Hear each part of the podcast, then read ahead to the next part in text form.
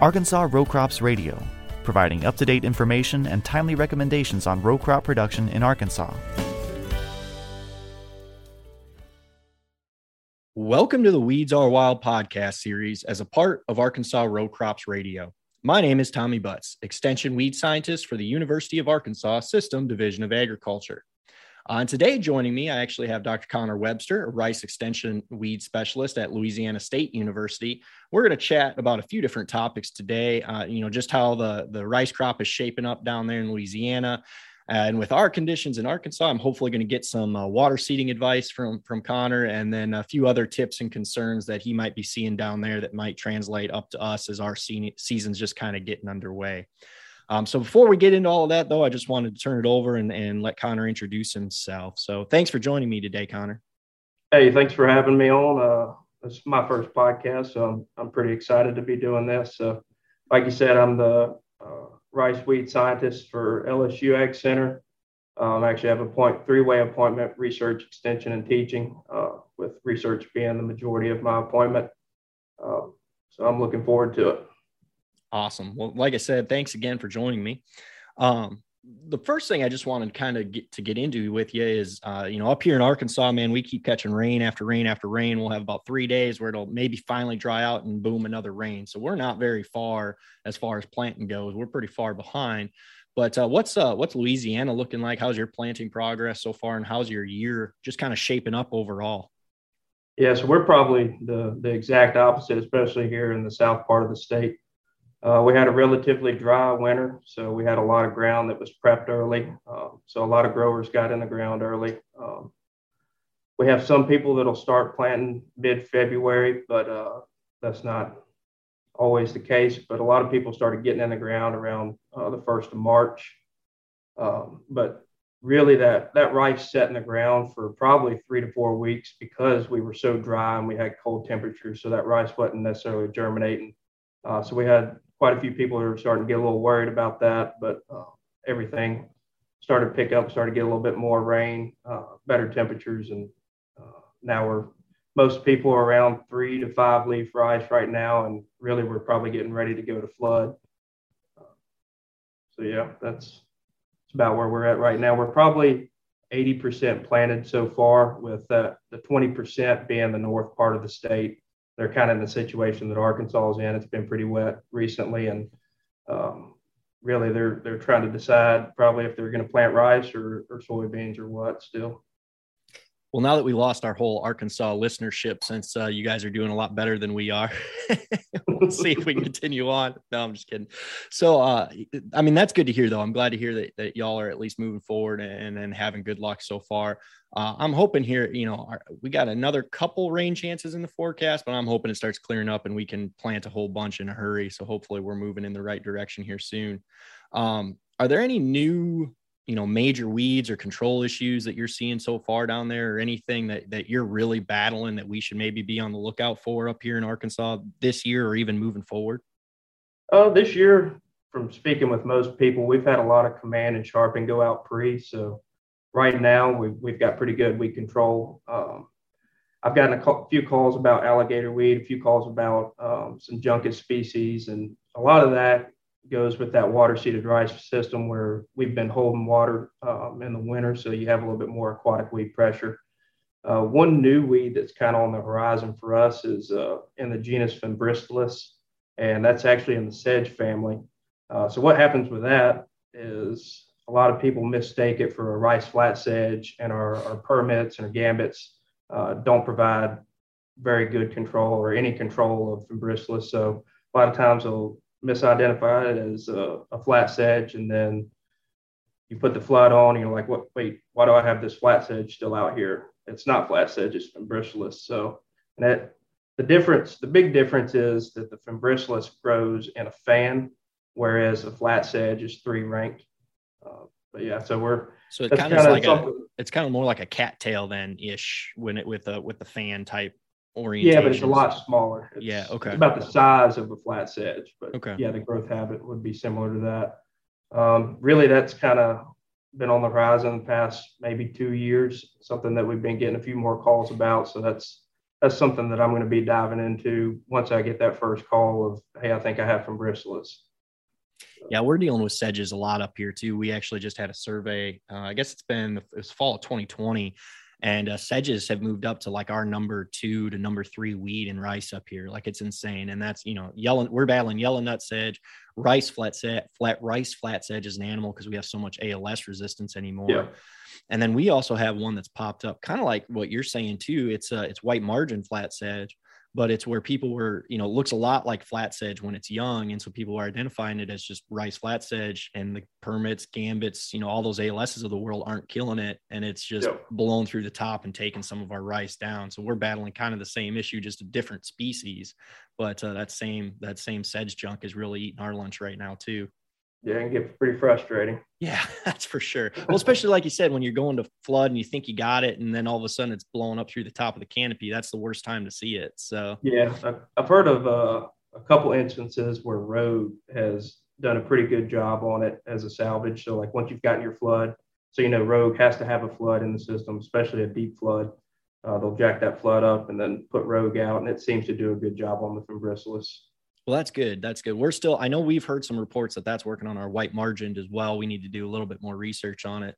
But, uh, but yep. yeah, Rogue seems like a great option to try and battle back some of those sedges that blow through us on post flood. So that's a, that's a good point to bring that up. Thank you. Um, eh, just another question too. How are, uh, how are Louisiana farmers so far dealing with high herbicide prices and availability issues? Have you heard any major, you know, availability concerns on the rice herbicide front? As far as availability, the the two most difficult ones to get are, are Roundup, which we can get it. It's just expensive. The probably the most common price that I've heard is around fifty-eight dollars a gallon. Uh, so that that hurts a little bit. Um, but the other one is Basagran. Uh, we're pretty short on Basagran, uh, which I think Basagran is kind of short every year. Uh, but those are the two big ones. But other than those, we've been able to get our hands on pretty much everything that we need so far. Okay.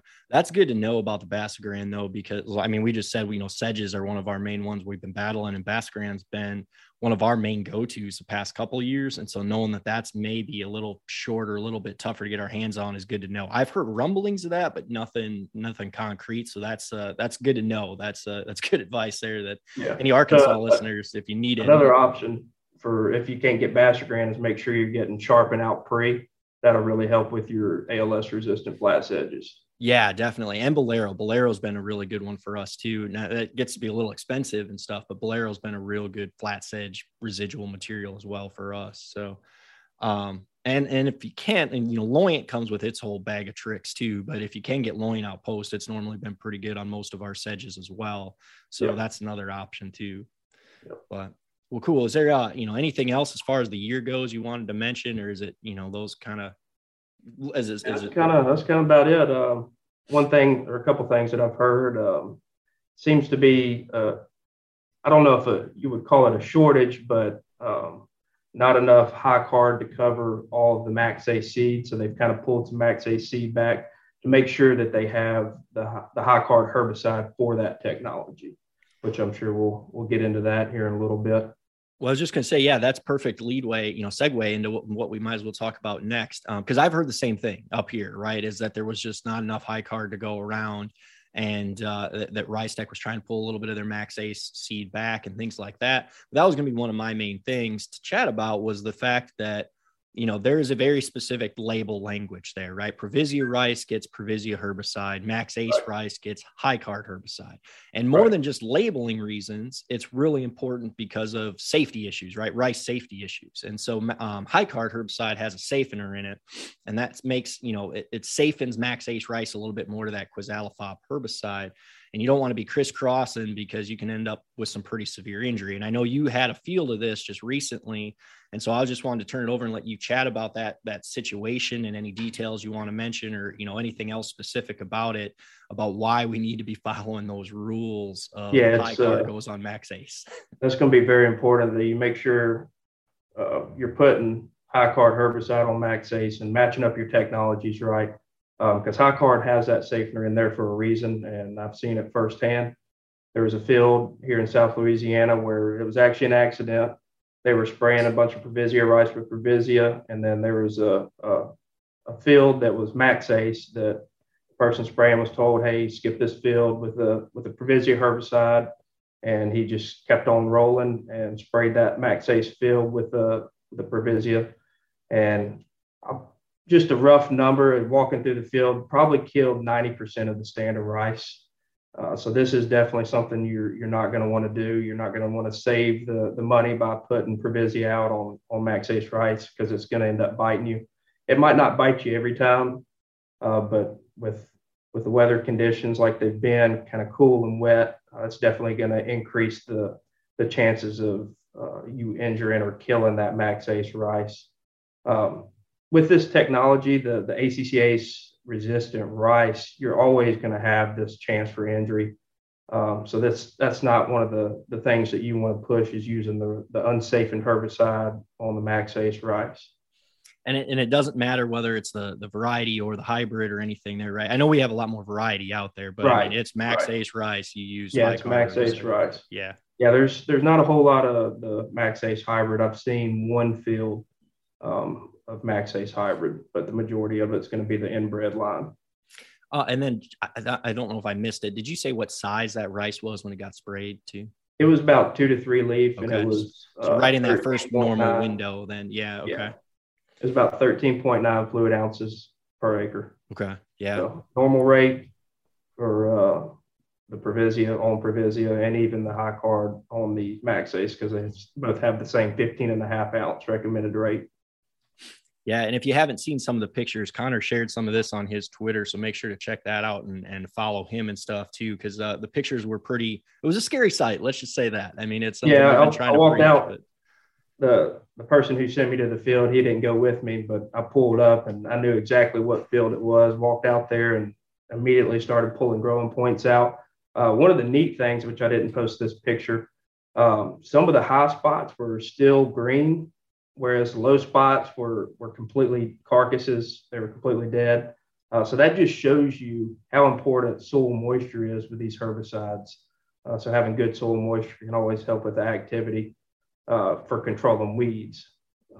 Yeah, that's a great point too. I yeah, I appreciate you bringing that up because that's kind of one of the things we stress too is the moisture and how much on both sides, right? That can improve our weed control, but also really be detrimental to our rice injury if something goes wrong too. So, right. so yeah, those cool wet conditions and and spraying Provisia on Max Ace, we're going to run into some issues there. So uh, yeah, glad you were able to share your experience there, uh, just to try and stave off any of those instances in, in Hopefully Arkansas. I don't get called to too many more of those. Yeah, I, I, always say that every year, and I still get called to a bunch. I swear. So it's uh, hopefully we can stave off some of them at least, though. Um, have you seen any issues just as staying on the herbicide traits front? Have you seen any issues on the you know Clearfield full page side of things? You know, any injury, any weed no, control issues down there? Uh, last year we got a call on a Clearfield jasmine injury from uh, New Path, and we were convinced that they mixed up the seed. So we we ran some analysis on the the plant tissue, and it came back Clearfield jasmine. Uh, so that was one of those rare instances where we got uh, Clearfield injury. Uh, we haven't gotten a Clearfield injury call in who knows how many years, but last year was just one of those years where it was cool and wet and cloudy all the time. So the the herbicide or the plant, the the target rice or not the target rice, the uh, cultivated rice just wasn't metabolizing that herbicide out of the plant like it should have. So that the herbicide stayed in the plant longer and stayed active. So we picked up a little bit more injury last year than a normal year. I'm glad you bring that up again too, just with the weather conditions we've had this year. You know, who knows what we might see. Now we we should not expect on the full page front because of that kind of having the you know the two parents uh, for for resistance. We really have not seen any als you know injury pop up on those full page hybrids but uh, you know there's there's always a chance you get cool wet conditions like you said real cloudy weather and then some of our other clear field technologies that are still available out there. Just be prepared if this is the weather conditions we have through the year and we really overload it with a bunch of als chemistries you never know you probably still have a chance to see some of that too. So awesome. Um well, outside of those herbicide traits, those were the main couple things I wanted to hit on there. There are a few other things that I know that uh, that your weed science group has researched down there, and I just wanted to get your advice and your takes on some of these things. So, one of the first things I know you um, you and your your lab down there have done a bunch of work on some different herbicide antagonism things, right? And and what's right. good and what's not good and and things we should watch out for and all that kind of stuff. And so I just wanted to, to kind of turn it over to you and let us know. And this could be across, you know, different trait technologies. If it's within a, you know, specific trait technology, that's great too. But just kind of fill us in and give us a few tips on, on some of those antagonism things that we need to watch out for. Yeah. So most of our antagonism that we deal with is uh, the Provisia herbicide or, or what will be the high card herbicide. Um, just, I mean, really that, that whole group of herbicides, all your ACCase inhibiting herbicides. So your group one herbicides, historically have been antagonized when they're applied in a mixture. Uh, so we've done a lot of research looking at what herbicides antagonize and possible ways to overcome that antagonism. Uh, best way to overcome it is to apply Provisia by itself. Uh, but some of the, the herbicides that I always tell people to stay away from would be the main one would be to stay away from STAM. I've, I've seen it completely tie up Provisia uh, stay away from stuff like regiment or grasp, uh, even 2,4-D. Uh, 2,4-D can be pretty bad. Some of the herbicides, I say if if you're going to mix with Provisia, I would use a Permit or Gambit or a Loyant. Those those seem to be the least antagonistic uh, when mixing with with a, that Group One class of herbicides. Um, but I tell everybody you're probably still going to get antagonism. Even if you don't, you might next time. Antagonism has always been kind of finicky. Uh, it's hard to get the same results year after year. Um, so if you're going to mix, be ready for a little bit of antagonism. Uh, even if you don't see it, if you had a running check next to it, you probably would see it. Um, so at least, if all possible, get at least one application of Provisia out by itself because uh, we need to really preserve this technology and make sure that we don't have red rice going to seed to where it can outcross with the Provisia system like that we had with Clearfield rice. Um, another one that we've kind of been looking at um, is gambit and stam antagonism on alligator weed control. Uh, so this is kind of a, a, new instance with that the gambit just going to market, I think in 2018. Um, from our research, we broke the, the gambit out into the, the Permit and the peak, and it seems like the peak is causing more of the antagonism than the permit is on the alligator weed control when, when you mix it with STAM. I gotcha. It's, it's mainly alligator weed. We've, we've seen it slow down activity on uh, stuff like spreading day flower, um, but our main concern is the alligator weed with that mixture. And that's mainly, you said the STAM and, and gambit, is that right? Yeah. Okay. Yeah. So, and, and then back to the Provisia too. Did you say, have you messed around with Basagran as a mix in there? Have you seen anything there? I haven't really messed around with it. Um, I mean, there's always the opportunity to tie it up, no matter what you're mixing with it. Seems like the the soil applied residual herbicides are a little bit better too. So, like if you uh, mix Provisia and Command together, you wouldn't necessarily get as much antagonism um, because that's more of a soil applied herbicide. Um, but really, anything that you mix, be ready for a little bit of antagonism. Just know that there's an opportunity for that. No, that's good advice. And, and like you said, too, you know, it really, emphasizes the point, right, of, of things that we've been preaching to. The sequentials are key still in those systems. You want to make sure you're using your two shots for sure. You want to make sure you're using full rates, you know, that we're not cutting rates because you're going to see it even worse if you cut a rate down uh, where you're going to have that antagonism. So that's important. And I know our rec, and I don't know if it's the same for you, but our rec is always to try and do those mixtures in the first shot if you can and then your pre-flood shot basically is is the Provisia or the high card all by itself to, to like you said basically finish it out make sure we don't have anything going into the flood. That's right. And you if you mix up front you you can uh, get rid of some of your broadleaf competition as well early on that could potentially cause a yield drag later on in the in the growing season Awesome. Would you also expect? I mean, we typically always look at like the Pravisian high card as it's a hotter version, but you know, it's it's very similar to like the clinchers and rice stars of the world. So, would you typically expect to a lot of these antagonisms you've seen there to carry over into the clinchers and the rice stars of the world too? Yeah, there's there's always that possibility that that whole mode of action. Um, you can tie it up. I've I've tied up some rice star before with some mixtures. Um, so there's there's always room for it. Awesome. Well, I appreciate that info. That's good info to have. Um, the next thing I wanted to hit on too, just with our wet conditions we've had, and we're getting later into the season, I expect a few more of our Arkansas growers to kind of dabble in water seeding. And normally we're pretty low as far as water seeding goes, you know, roughly like 5% of our acres or so. Uh, and so if we have a few more guys dabbling in it, you know, I was just looking for uh, for some of your advice from down there. And what you know, what percentage right now is Louisiana as far as water seeding? Is it about 50%, 40%? we're we're 80% drill seeded, 20% okay. water seeded right now. And okay. that, that can fluctuate given on the year. We've actually started picking up a little bit more water seeded acreage um, just because if you have a conventional line next to a field of Provisia, if you drift that Provisia onto your conventional line, it can be pretty bad. So if they have a conventional line or say like they have a, a Jasmine or something on contract that they have to have, uh, they might water seed instead of using a Provisia system, which I'll, I'll kind of get into a little bit of history there.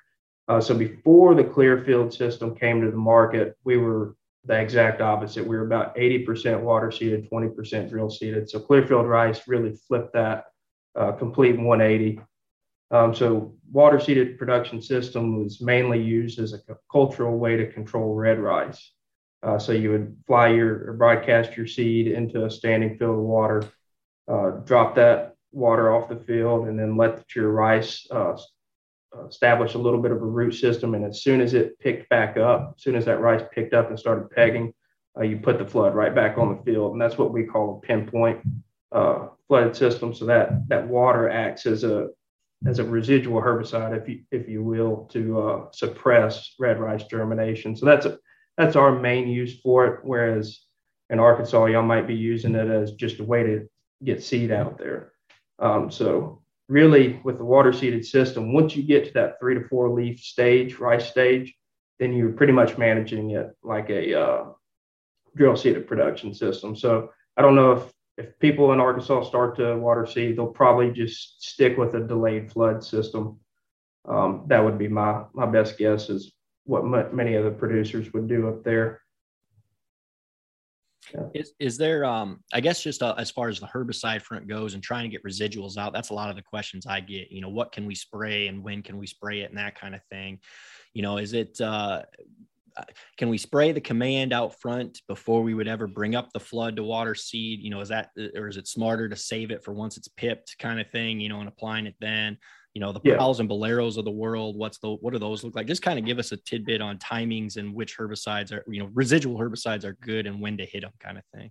So the, the command can go out before the flood, before you establish your uh, seeding flood, but um, there's always room for a little bit more phytos, a little bit more bleaching once your rice starts growing.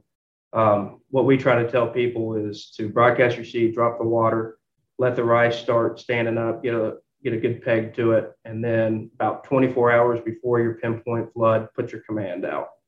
Um, really, with all these herbicides, mainly or except maybe sharpen, uh, you need to avoid putting herbicides directly on the seed, exposed on the ground.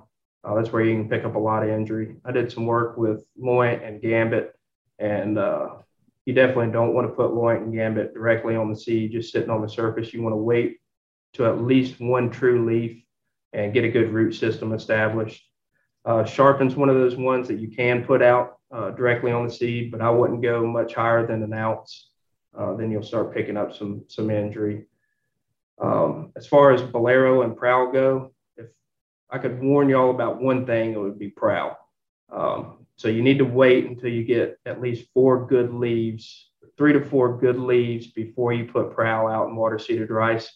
Because if you go too early, say if you go at that pegging timing, uh, you won't get a very good uh, root system. You'll, the roots will start bottle brushing and being stubby. And then when you go to put your flood on the field, it'll just pick the rice right up out of the soil.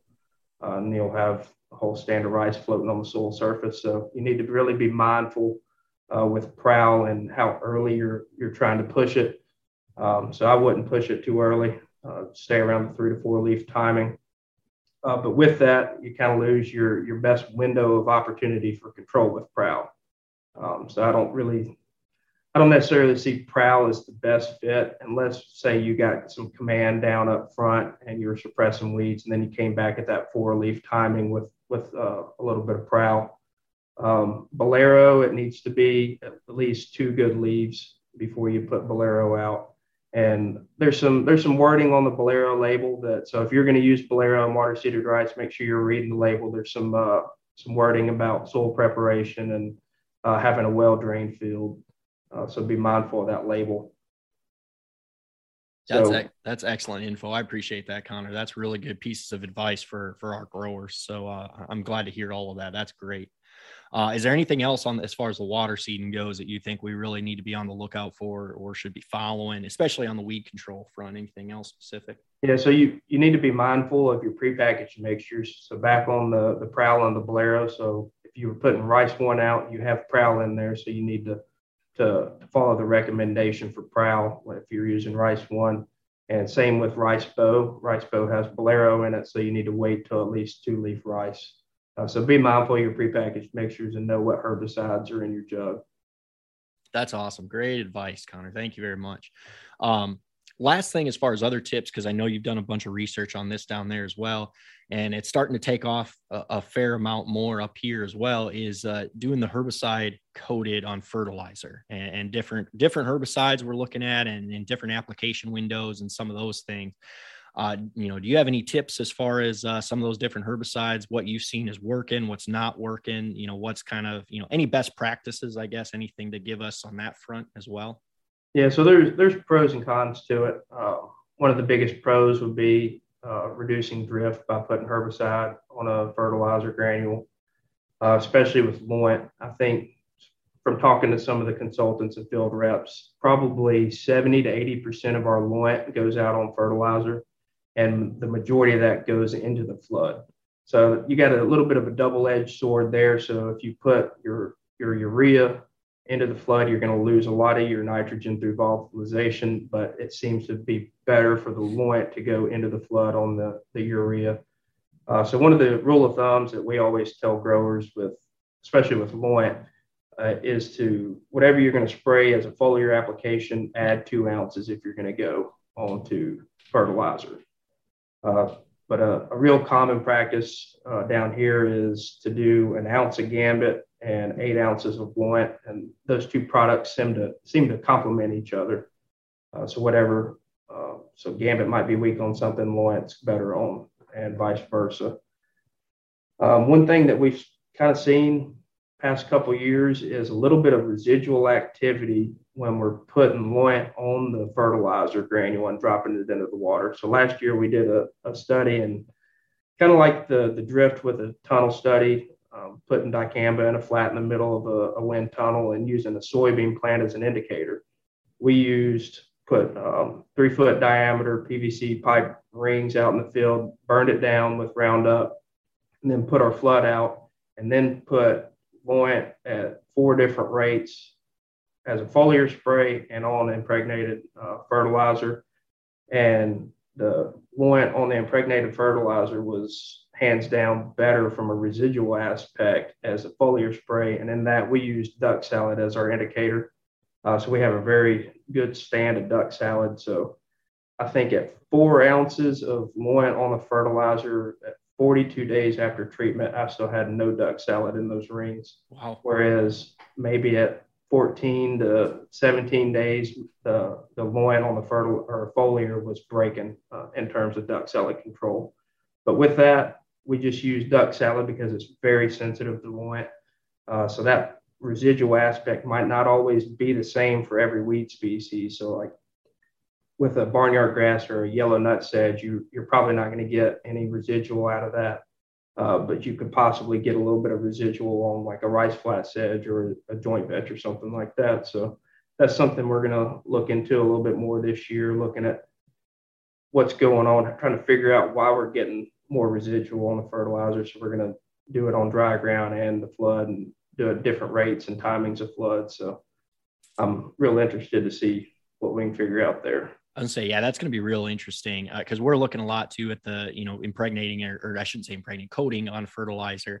Uh, you know, and it's particular, like we talked about earlier, the sedge problems that are eating our lunch, you know, and Loyant still being so good on those, it's a great option to try and add another tool in our toolbox to be able to drop that in the flood and take out some of those sedges still. And it seems to be working pretty well like yep. you said, as long as we can get it coated and get it dropped in right, it seems to be working really well, at knocking out some of those annual sedges still, which is great. Um, that and Rogue post flood are really about our only two options there as we start to, if Basagran's going to be short and running into issues with propanil and everything else, we're, we're getting limited on options. So yeah, being able to kind of put Loyant back in that toolbox is a big benefit.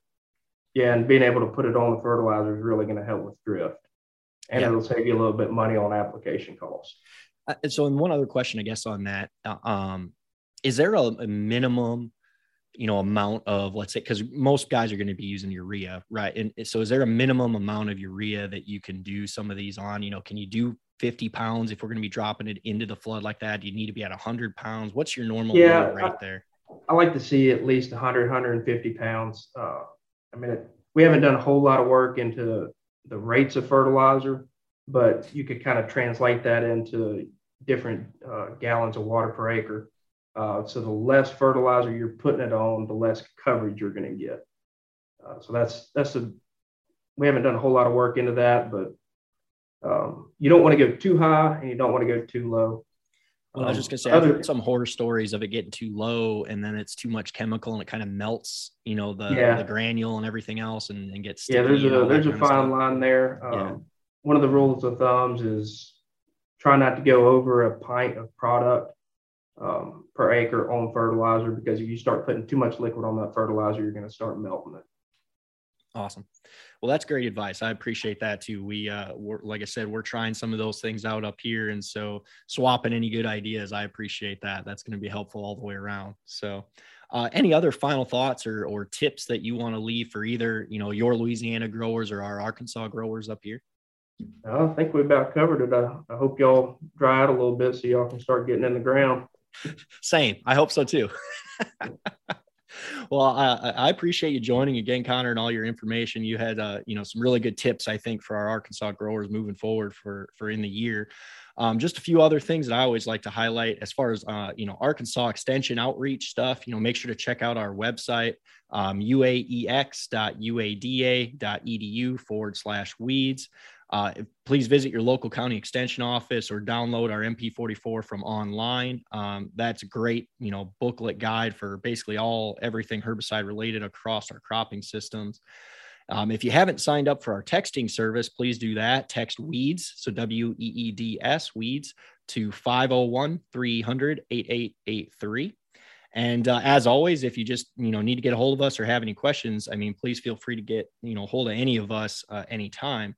Uh, and Connor, do you have any, you know, LSU resources that you wanted to to put in here as well? Yeah, we have a uh, rice varieties and management tips, and that's kind of a, a, top to bottom rice production guide. And then we also have a uh, Louisiana suggested chemical weed control guide, and that's for all the crops that we grow in uh, Louisiana. And there's a, a rice specific section with a bunch of different herbicides and weeds and the do's and don'ts in there. Uh, so those are two pretty good publications, and you can find those on the LSU Ag Center website. Awesome. And then uh, the final thing is we just had some thank yous we always want to say too. And so I want to say thanks to the um, Arkansas Rice Research and Promotion Board, as well as USDA NIFA and USDA ARS for contributing funding to a lot of our research that that drives our weed control recommendations and also helps just give us some opportunities to do these extension outreach things like we're doing today uh, with this Weeds Are Wild podcast series. So you know, thank you there for that kind of funding. Funding. Um, Connor, anything on the, the LSU front you wanted to mention? Yeah, I just want to say thank you to the Louisiana Rice Research Board, similar to y'all have in Arkansas. With, without them, I wouldn't be able to do what I do. Um, especially being in my first year, they they funded me, uh, so that was that was always nice to have some funding uh, starting out. So I'm extremely grateful for that, and uh, all of the cooperators that we work with uh, uh, that we do research for. Just say thank you. Awesome. Well, once again, thanks for joining us, Connor. I appreciate uh, you taking the time and giving us that information. And uh, I just wanted to say thanks to all our listeners again for continuing to join us. And if you ever have any topics or you want to uh, get a hold of us, like I mentioned, let us know. Uh, and with that, uh, thanks for joining us for this episode of the Weeds Are Wild podcast series on Arkansas Row Crops Radio. Arkansas Row Crops Radio is a production of the University of Arkansas System Division of Agriculture. For more information, please contact your local county extension agent or visit uaex.uada.edu.